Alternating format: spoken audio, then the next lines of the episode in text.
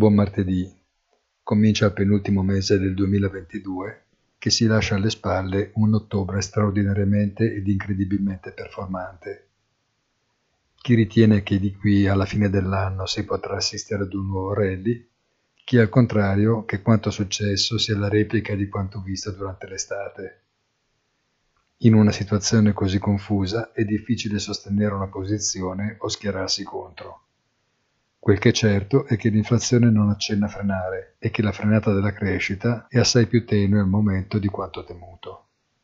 Domani sera signor Powell il difficile compito di perpetuare o spezzare l'incantesimo dei festeggiamenti di fine anno. Buona giornata e come sempre appuntamento sul sito easy-finance.it.